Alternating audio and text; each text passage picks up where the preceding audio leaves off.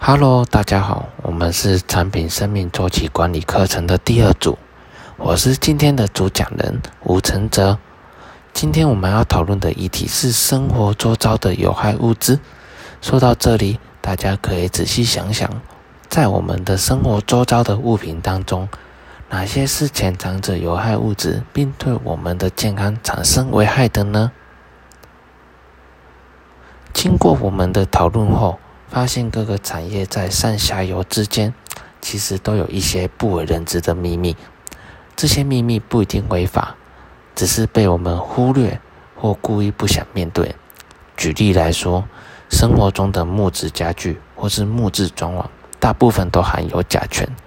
那由于甲醛具有防腐、防霉的功效，而台湾的气候也较为潮湿，木质家具、木质装潢很容易的发霉。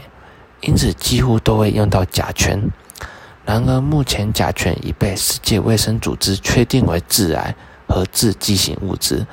室内浓度达零点五毫克，就会使人体产生流泪及眼睛异常敏感的症状。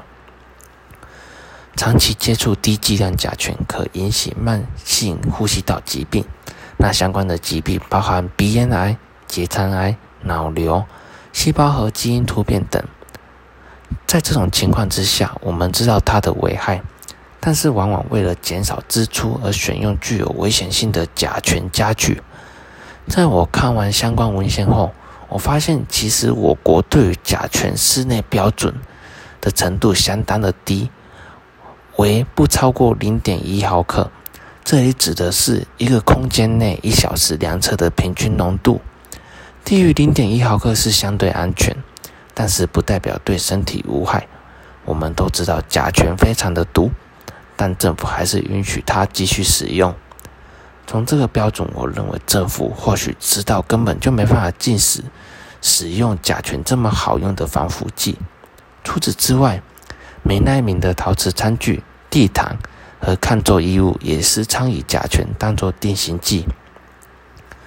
个人认为，如果要解决这一个现象，可以从两个面向着手，首先是以产品生命周期的角度，针对生产与制造这个领域进行管理；另一个则是鼓励与支持环境与人权相关的独立的公民媒体。产品生命周期像是一条打通各部门流程的中枢神经系统，它让产品从发想到出货的周期时间有机会达到最小化。那 PLN 其中管辖的范围当然包含了生产与制造。如果企业存在的策略之一是实现 ESGS，那其中一个重点应该就是尽量让产品的材料能符合相关的规范，例如研发出不含甲醛的合成木板。如能保持这样的意识。PLN 当然就能在符合环境规范的材料研发与制造中，扮演着监督与管理的功能，最终促成低环境冲击的材料研发。除了业者有心于实现 ESGS，并同时利用 PLN 逐步让研发低环境冲击的材料成真之外，那另一个个人。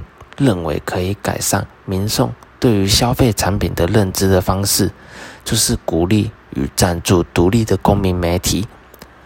教授在课堂中有介绍一个上下游的独立公民媒体，那它就是一个代表。在目前多数的主流媒体均带有明显的意识形态的环境下，唯有独立公民媒体可以让民众有机会认识到真实的世界。进而逐步建立环境与永续的公民意识，那改善影响民众生存的福祉环境与消费产品无法一触可及。但是正确的策略，诸如以产品生命周期管理的高度，协助低环境冲击之材料研发，以及鼓励与赞助独立公民媒体，以提升与改善民众的环境知识及能力。是个人认为两个可以逐步让事情变得更好的可行策略。那以上就是本次的议题内容，我们下次见喽，拜拜。